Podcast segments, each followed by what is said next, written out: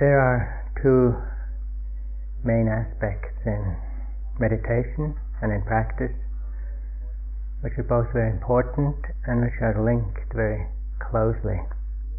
One is dealing with difficult feelings and emotions, and the other one is insight or wisdom. In a retreat like this or in our life, dealing with difficult emotions can often become quite predominant, while insight or wisdom can quite easily get lost or forgotten in our practice. But in fact, the two can and should get connected, and that's what I like to talk about tonight. Ways of working, ways of being with disturbing emotions in different ways.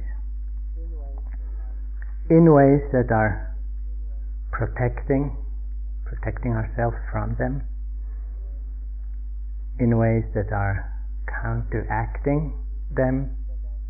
And ways that are using them as food for wisdom food for insight.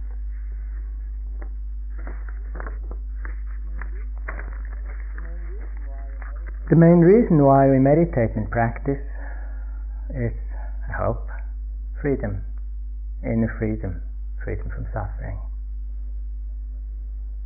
That's what we all really want happiness, serenity, inner peace. In a way, that's what we mean when we speak of enlightenment. A mind that's peaceful within and compassionate and wise in its manifestation. What keeps us from being that way is not the outside world or the circumstances or the situations we find ourselves in, but rather it's our own mind, as we all know by now. And to be more precise, it's the negative or unwholesome or tormenting emotions and mind states within our heart and mind. The kleshas, as they're called in Buddhist languages, meaning that which torments or defiles or deludes the mind.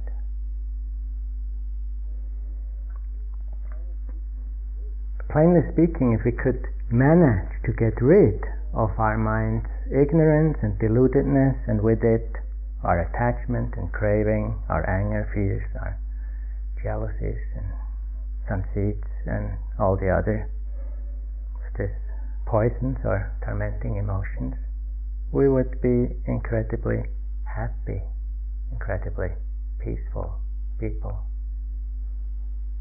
Recently somebody said, but I like my anger. And I somehow can relate to how that was meant because there was a sense that if you didn't have that, you would be all flat and boring or something. It's not that way. I think we really have to understand what that would mean to be free of these difficult emotions. It would be fabulous.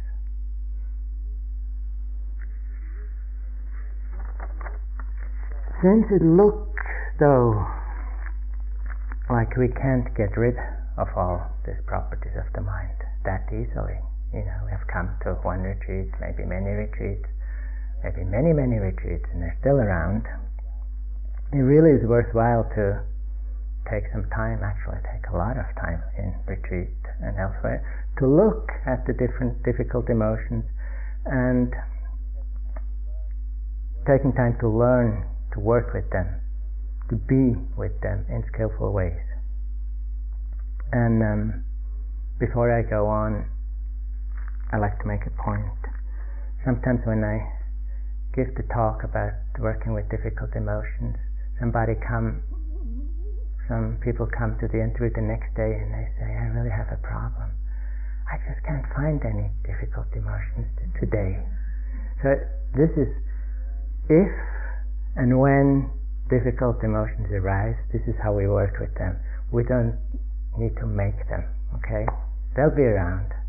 And if not in this retreat, then maybe when we leave the retreat or at home or wherever. So it's not that we should have them so we can work with them. It's just to know how to be with them when they arise. And they don't need to be dramatic, difficult emotions. As we get more balanced within, you know, things get subtler, and we have to learn to do to deal in the same skillful ways with them when they're less dramatic, but still really influencing us and binding us. There are a number of ways of dealing with or relating to these difficult emotions. And I short, shortly mention them and then we can look at them one by one. The first way of relating, well known to us all, is either to express or suppress a difficult emotion. The next way is to work with precepts, with guidelines, and with limits that we set for ourselves. Also with forms, outer forms. Another way is to generate positive qualities as antidotes to the difficult ones. Create a whole different environment inside that weakens the unwholesome emotions. And eventually there is the way of awareness of non-doing and wisdom. And perhaps ultimately in some way one could speak of yet an ultimate way or approach. And that's not have negativities arise because one doesn't create them anymore. One has seen that each time, in a way, we create them. They're being created in the moment, in the situation, and we learn to not even create the conditions for them to arise. Now let's look first at our usual way of relating to this disturbing, unwholesome feelings and emotions. When, for example, a person or a situation makes us angry, the anger first arises as an intense, unpleasant, usually, feeling, together with a number of angry thoughts. You know, somebody does something in the meditation hall we think they shouldn't, and sort of we react, and anger comes up, and then the mind says, you know, but don't they know, you know, da da da da da da, the words and the energy that comes up, and we get lost in thinking. Maybe we think what we could do. You know, I'll write them a note or, you know, something. Or at the end of the retreat, I'll tell them. And it's kind of acting on it, even though we might stop short of actually writing the note or actually going up to them and saying this or that. In other situations, we might easily go up and say it actually quite quickly, or we might do things. It's that energy, and if it's unchecked and we feed it by the thinking mind, it starts to spill over. Angry speech comes, angry action Could be cursing, putting down, blaming, or whatever more radical methods that are used very often in this life. Whether it's in our thought or speech or our actions, the emotion of anger is expressed, is manifested.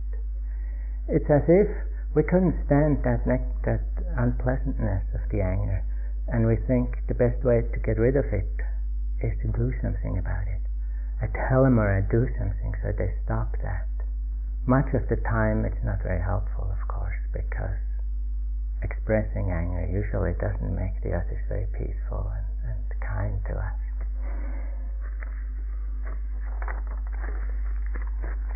Rarely brings the desired result and is likely to cause more trouble. Also, if we, as we do that, it creates a lot of trouble and suffering for ourselves because it creates negative karma each time we act on this kind of difficult emotions. And that again creates harmful for us, painful results in the future, and also strengthen that tendency to have these kind of feelings and to express them.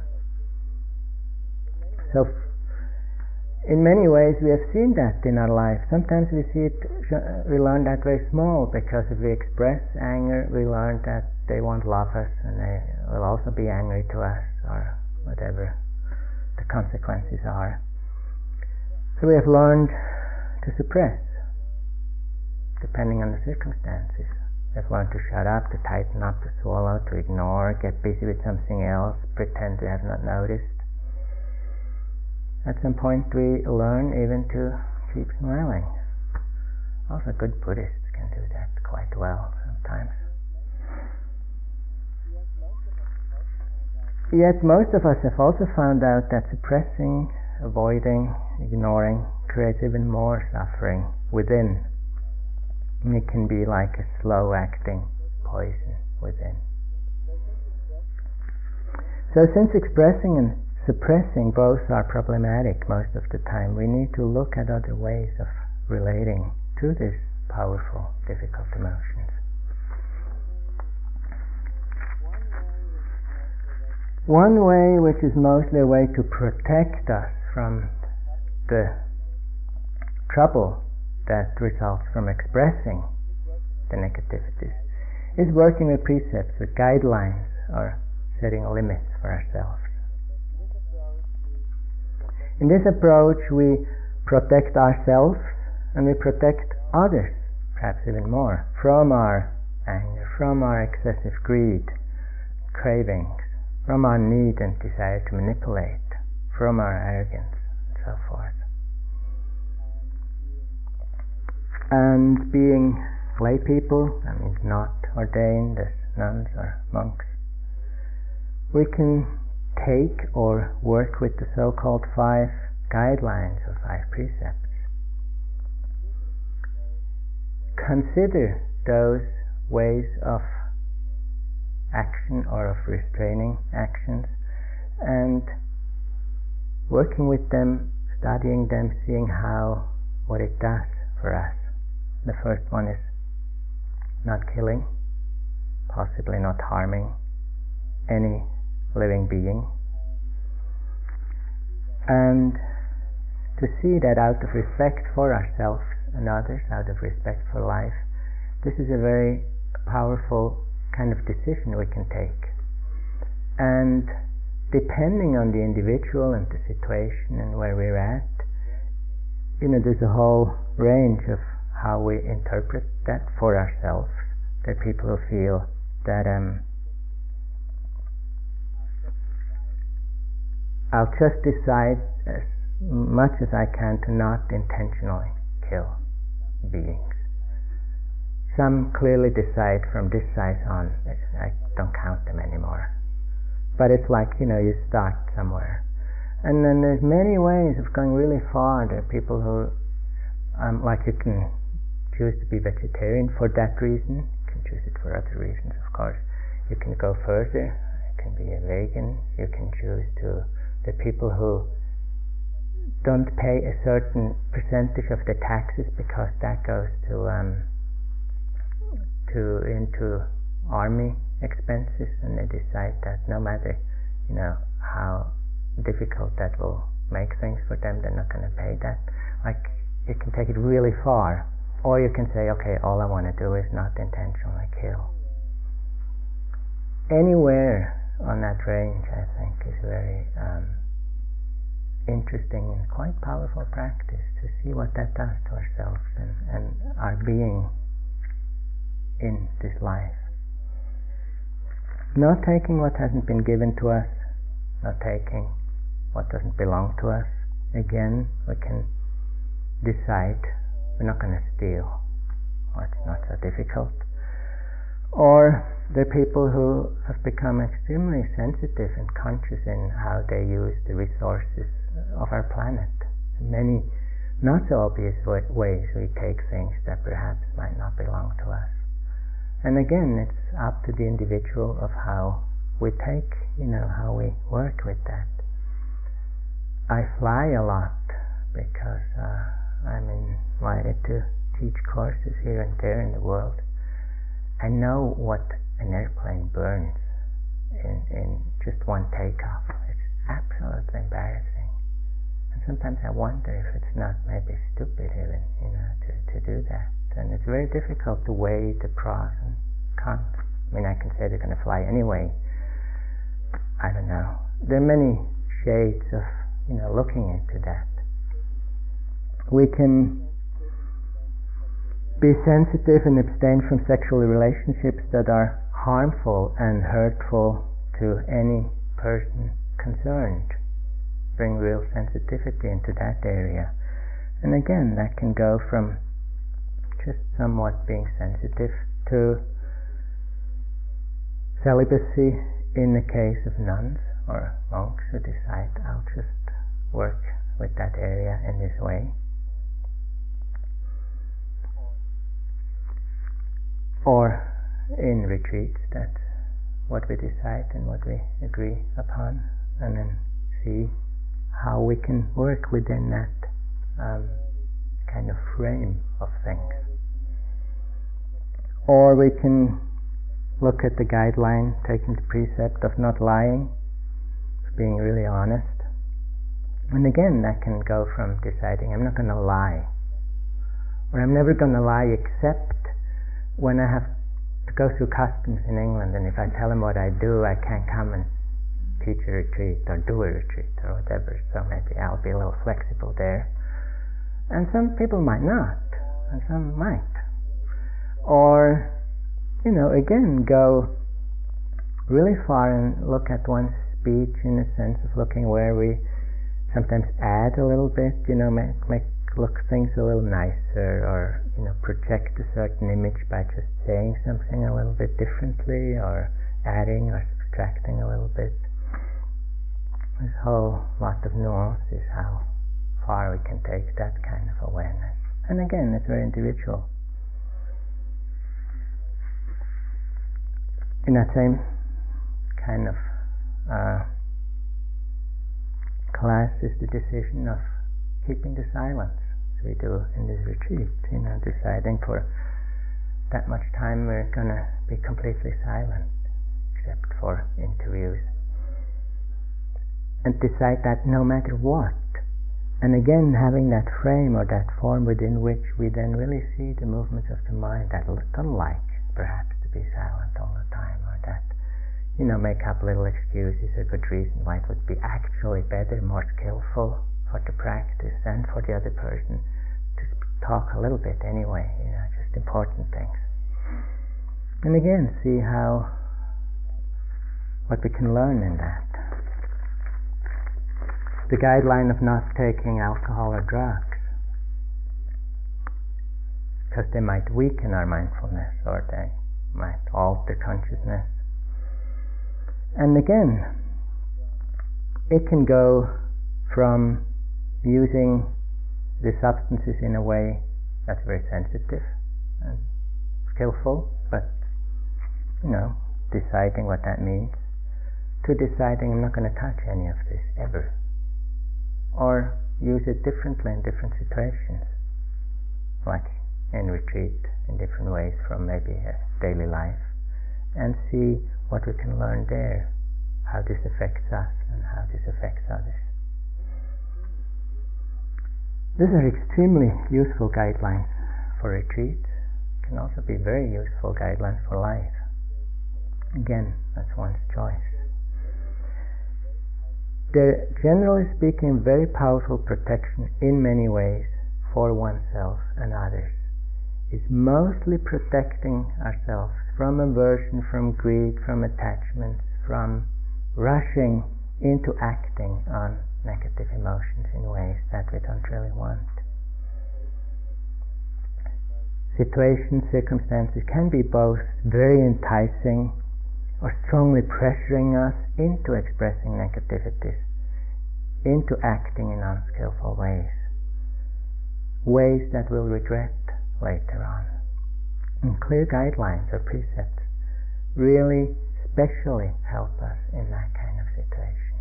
We don't have to think about it anymore.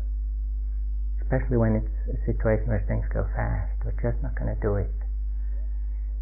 If you work with those precepts and take them seriously, it's very interesting to see what happens in one's dreams after some years, they, or maybe after some days or weeks with others, they start to somehow become relevant in the dreams. And I don't mean kind of lucid dreaming where, where one knows what one is doing, but just in the dreams they start to come in, and it's very fascinating to see how a profound an impact they can have.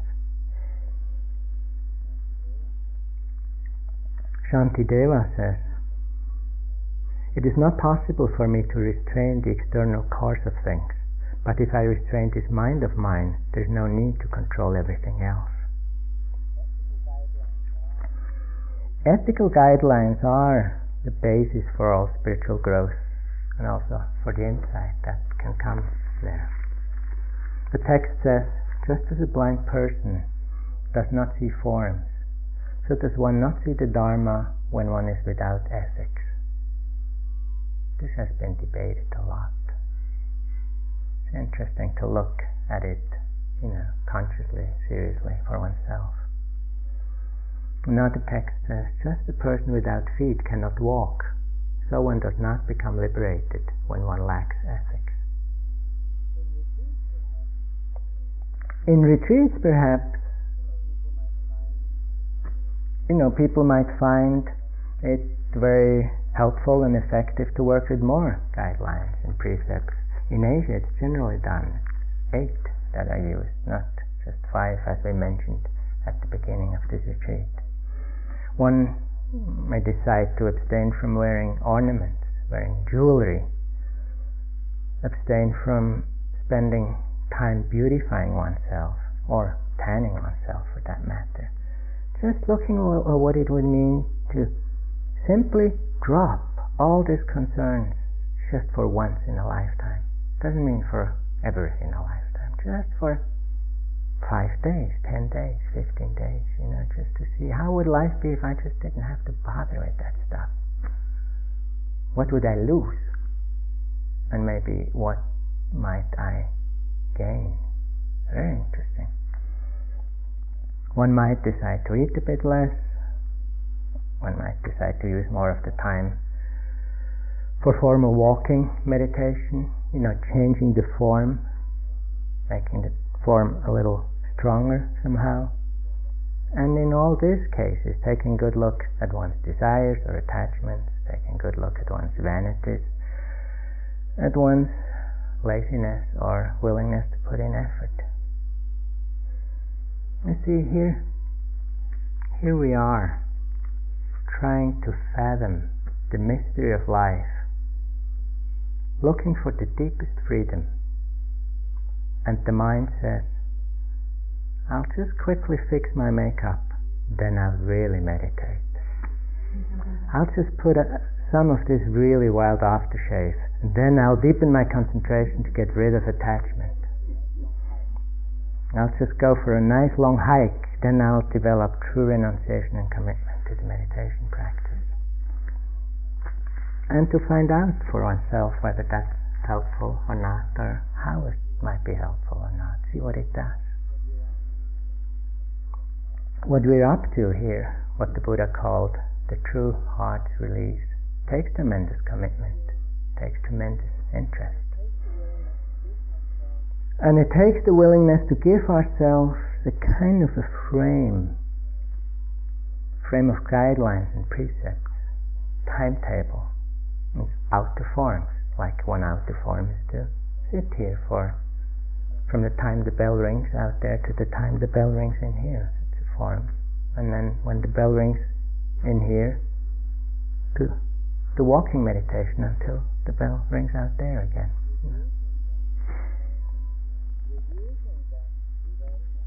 We're using that frame, that form, and within that we then explore the mind's movements, the difficult emotions, how they work within that and we see quite clearly our habitual reactions without being carried away by them without all the time being lost in them. Monks and nuns work with hundreds of precepts and plenty of how to form. It's actually an entire path in itself. It's very demanding in terms of mindfulness and of restraint and letting go and of commitment to practice. For people who do that, it can become something like a portable retreat. You know, it's like you have your retreat always with you wherever you go in this world. It's very helpful and it's strengthening in virtue. It's a tremendous protection.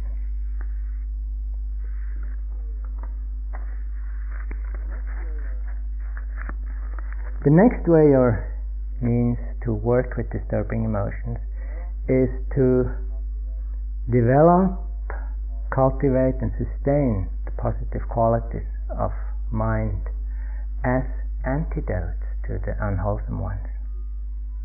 As we strengthen and deepen our meditation and actual application of love and kindness, of metta, our tendencies towards aversion and hatred will naturally weaken.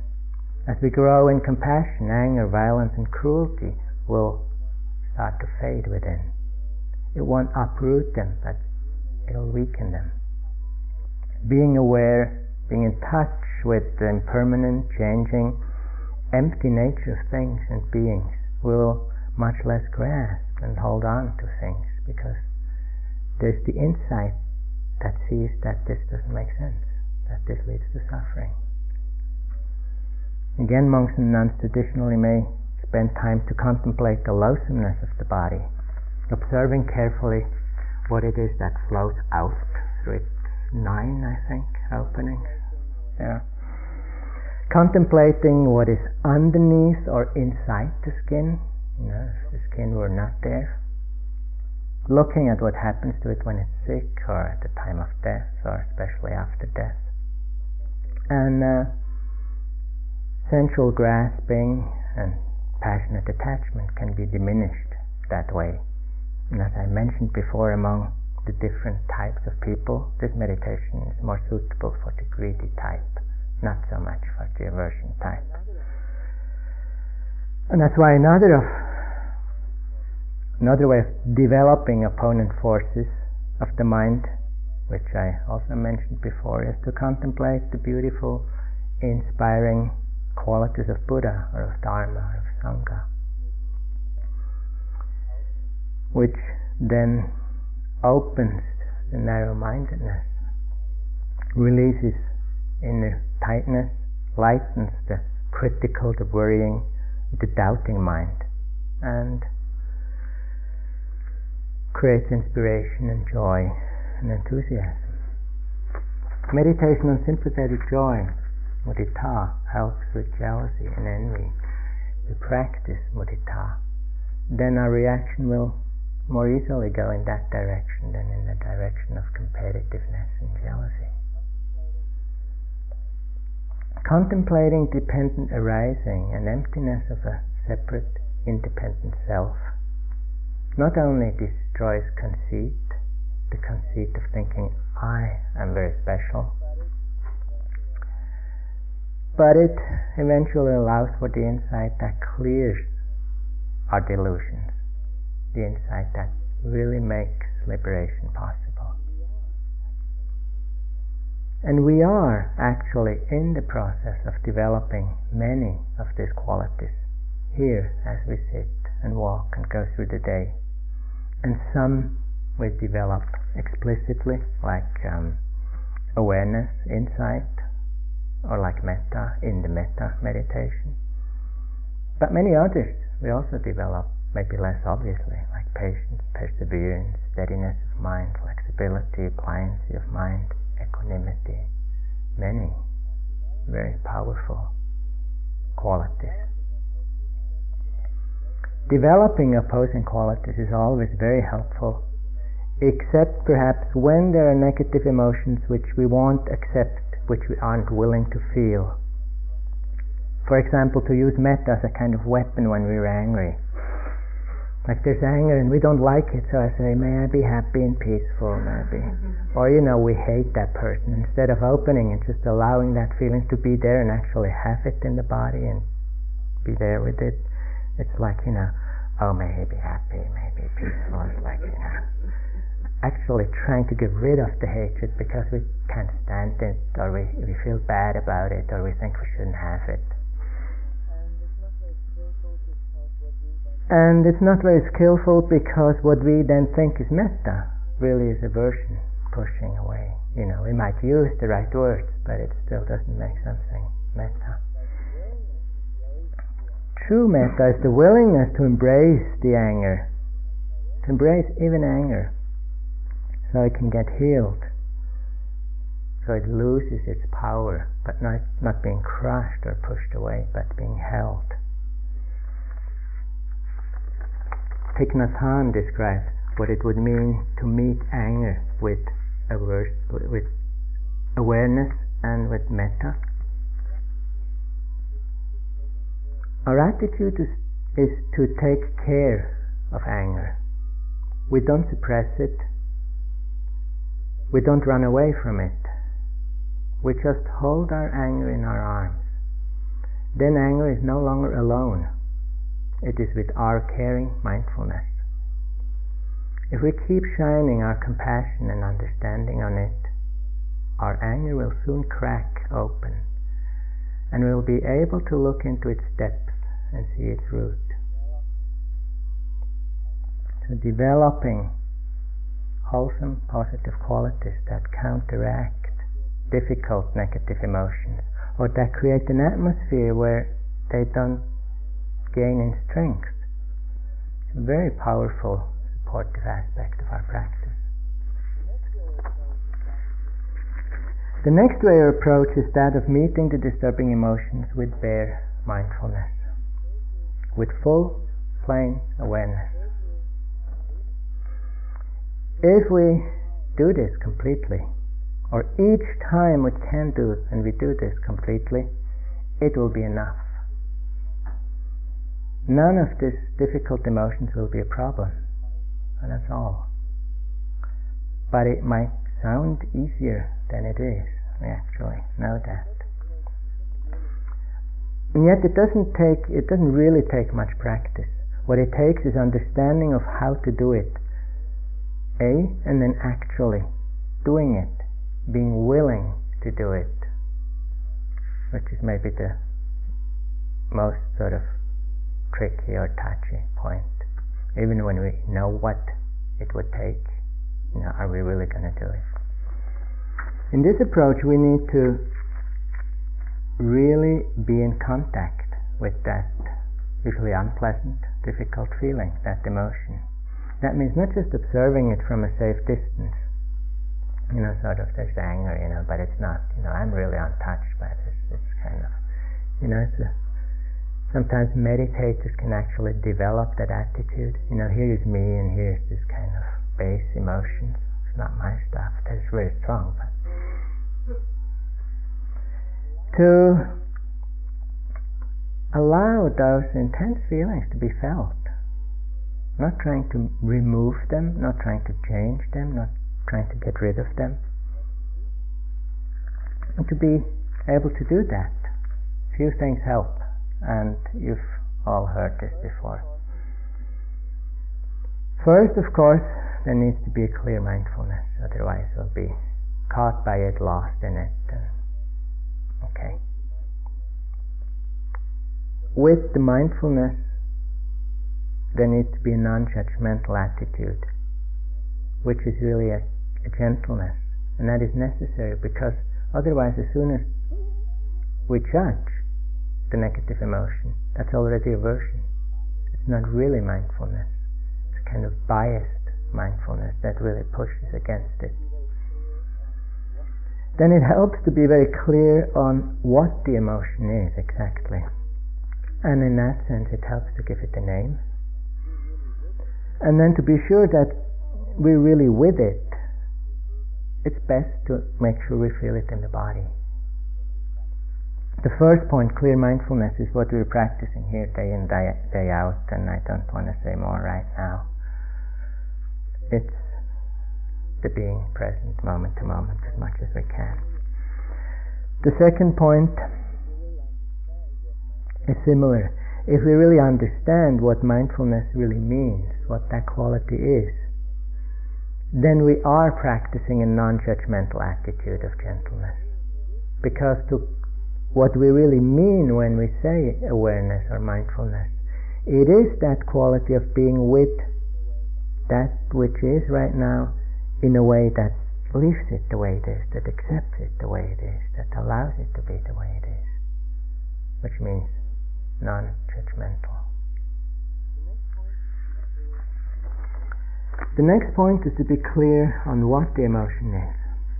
Take a few seconds, doesn't take more just to give it the name. It doesn't always work. Sometimes we don't find the name, or it's many things, and it's okay too.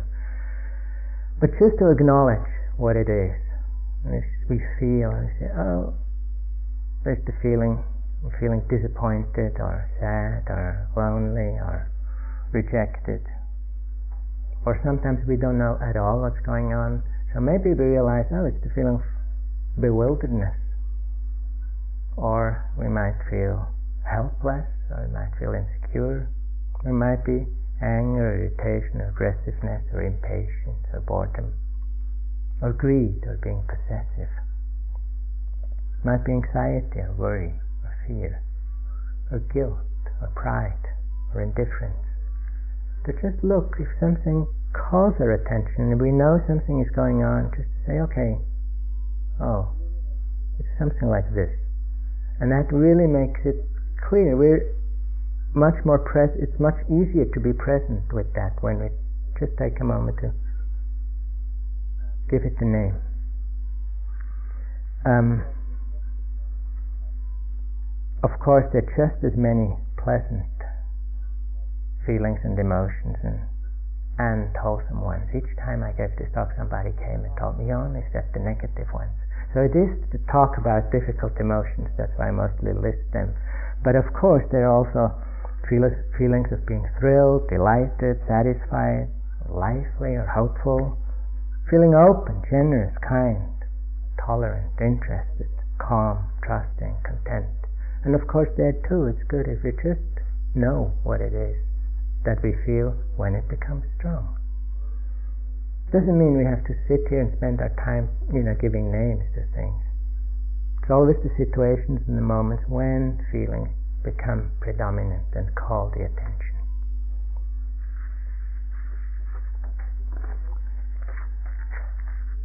Sujata said, Meditation does not necessarily make us feel good all the time. It does awaken us to the many things we do feel. So being clear on what they are can help tremendously. It's clear mindfulness, non-judgmental attitude of gentleness, recognizing the emotion of, for what it is, maybe giving it a name.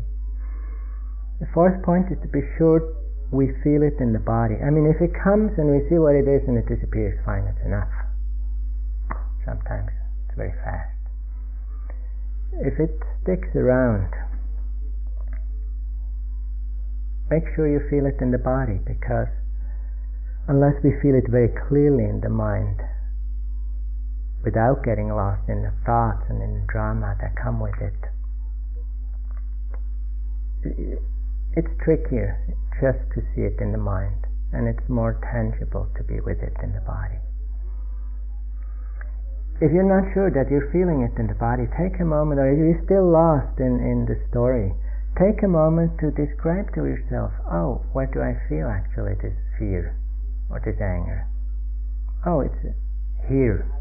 I feel it here, or it's a tightening in the throat, or it's a vibration in the center of the stomach, or it's a sensation of heat that rises, comes up into the upper part of the chest, or whatever. It's crunching my teeth, or it's tightening here. If we just describe it in one or two sentences, it means we went there to feel it. We couldn't describe it if we hadn't felt it. So it's just to actually go there. Sometimes, you know, people say, I felt really angry a lot today. And asking, you know, can you describe how that felt? They can't. And it's, I mean, if, if you feel angry, you know, an hour and a half in one day, it'd be very interesting to take one or two minutes to actually feel it so closely that you know where you felt it, how it manifested in the body. and doing that in a way, the attention going there goes away from the content, goes away from the story, goes away from the drama. And we can just be with that feeling, which might be very unpleasant, but which, as soon as we're there with it and just leave it, is not the problem anymore. It's only a problem because it's unpleasant and we don't like it when it's unpleasant. But beyond that, it's rendered harmless.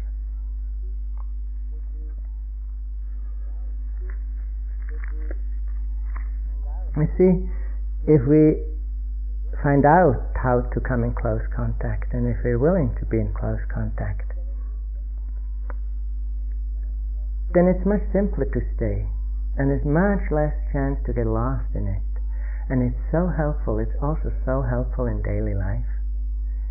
If something happens and there's a whole content and, and you know there are many reasons why we maybe even should be angry and just to remember that we could just turn to that feeling of anger for a while maybe we can take, count to 50 before we're going to do anything before we're going to say anything answer react or do anything just be with it it makes things so much simpler and clearer we know what's going on. I'm really angry.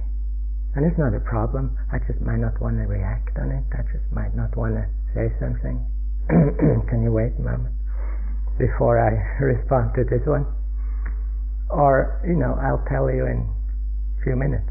Something like that. And just hang in with it there without being carried away, nor having to push it away. There's a great freedom in being able to just being with it without pushing or pulling or doing anything. if we do that, if we really actually do that, even a few times, we start to also realize that it's quite rich, it's quite amazing, it's very intense energies that um, are okay to, to be felt. Maybe they're here to be felt. We don't need to be so worried and concerned about them, and we don't need to get rid of them or express them so much. We're not thrown by these energies and events anymore, be it anger, or craving, or fear, or jealousy, or conceit. We're right present, doing absolutely nothing. In that, we can discover that somehow there's a kind of openness. With it, there's a kind of spaciousness or transparency. If There's an intensive feeling of anger, and we're just there and we're amazed by it. We see that there's really space enough for it. That is very fascinating. That somehow changes our relationship to it. We see that the emotion or the energy be felt vividly and nakedly.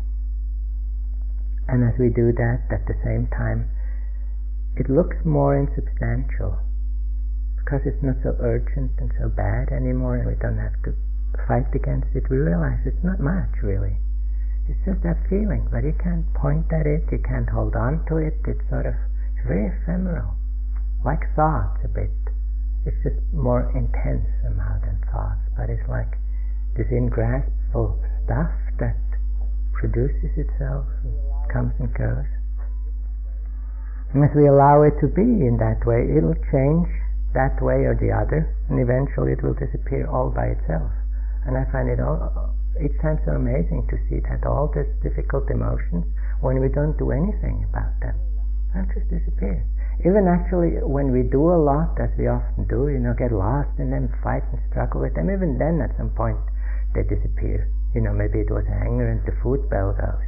Then that part disappears and maybe another one comes. So even more so, if you're just with it and don't do anything for or against it, it just comes and does its thing, disappears. Sometimes it lingers a while, and then slowly it dissolves, like mist dissolves when the sunlight comes. Other times when the awareness is keen, it disappears almost while it arises. It arises and it seems to, as it's seen or met by awareness, to dissolve right as it arises. It's like a drawing in water. We draw it, but as we draw it, it disappears. And in this, it becomes so obvious that the nature of emotions, the nature of everything, whatever it is, is impermanent, empty, and graspable as we start to see that, even negative emotions become food for insight, become food for wisdom. We're done with having to do something about them, to get rid of them, make ourselves feel the right way.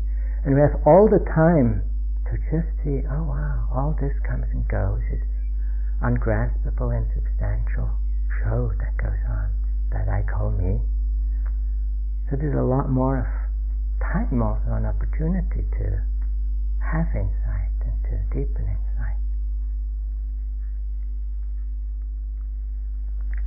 All seen like reflections in a mirror, appearing quite vividly because it's intense. Sometimes vividly unpleasant, and yet quite unreal. Mere sensation, mere thought, mere emotion.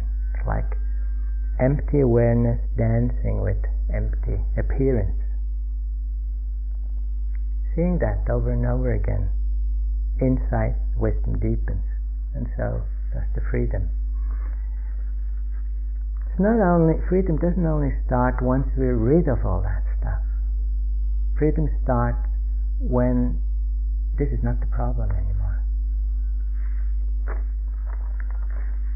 A Lama says, in the dreams which arise in our sleep, and we have not moved even a fraction of an inch from our bed, we experience it all just as vividly as in our waking hours. Similarly, all the appearances of this life are just like experiencing last night's dreams. Everything appears and is experienced by the mind according to how it labels and grasps it.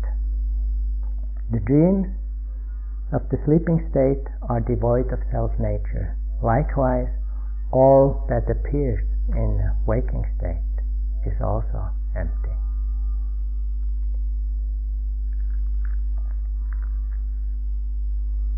And this recognition, these seemingly or so called difficult emotions, are not identified with, not grasped at, and they lose the power they otherwise have over us. And with this kind of understanding, whenever they arise, our insight into their insubstantial nature actually deepens. So they're really becoming food for insight. Emotions come about through causes and circumstances and are empty in and of themselves. Therefore, nothing needs to be done for or against them. We can relax and be easy about them. And eventually, as we see it over and over in a clear way, we'll discover that a lot of the time we don't even need to create some of the inner conditions it takes to have these negative emotions arise. And then sometimes we see that and understand it, and they simply don't arise. Or they arise about that much, and the next moment they're seen and dropped. They don't need to arise very often. In the hundred thousand songs of Milarepa, the five demons sing to Milarepa, and demons seem to stand for these difficult emotions here. If the thought of demons never rises in our mind, you need not fear the demon host around you. Thus, it is most important to cultivate your mind within. in skillful ways with awareness, the demons, the torments will simply not arise. Tradition has a simile that illustrates these different ways of dealing with disturbing emotions. Someone comes along the path and sees a poisonous plant which stands for these tormenting emotions. They avoid the plant because they know the painful consequences of that poison when they touch it. That's the first approach of protection through guidelines, through precepts, throughout the forms. Then someone comes along the path, sees the same poisonous plant, but isn't so afraid to be touched by it because they know they have the antidote for that poison with them. So even though they would touch it and you know it would be poisonous, they would have some remedy for it. The wholesome qualities that we have developed and that we have with us. And yet someone else comes along and doesn't fear or hesitate to even touch and gather that plant because they know how to transform the poison into medicine, into the medicine of wisdom. And of course, we are each one of these people. And we use each of these strategies skillfully, depending on our inner and outer situation and circumstances. Sometimes precepts are very important. Sometimes just awareness is enough, and that takes care of it all, but not always. To be skillful in that way and to use whatever is most helpful. Throughout history, there have been individuals and whole traditions actually who have put much more emphasis on the one or the other of these approaches. Maybe some might say following precepts is, is what's most important, and that's really the path that is freeing and transforming. You know, using forms and this frames. Another tradition might say, within wide open awareness, there's no duality and none of this matters. There's freedom from the very beginning. Unfortunately, throughout history also, there have been individuals, and also sometimes whole traditions, who identified more, or almost exclusively at times, with one approach, putting the other ones down, or calling them inferior, or calling them degenerations, thus limiting their own possibilities and even falling prey to their own arrogance of identifying with one approach and then thinking this is the one way.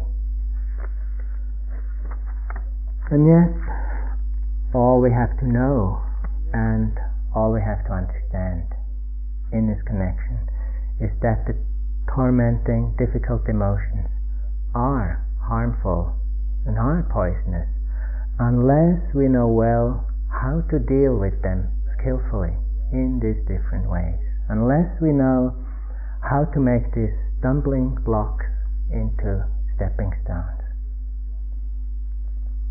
To the degree we're able to do that, to that degree there is inner freedom.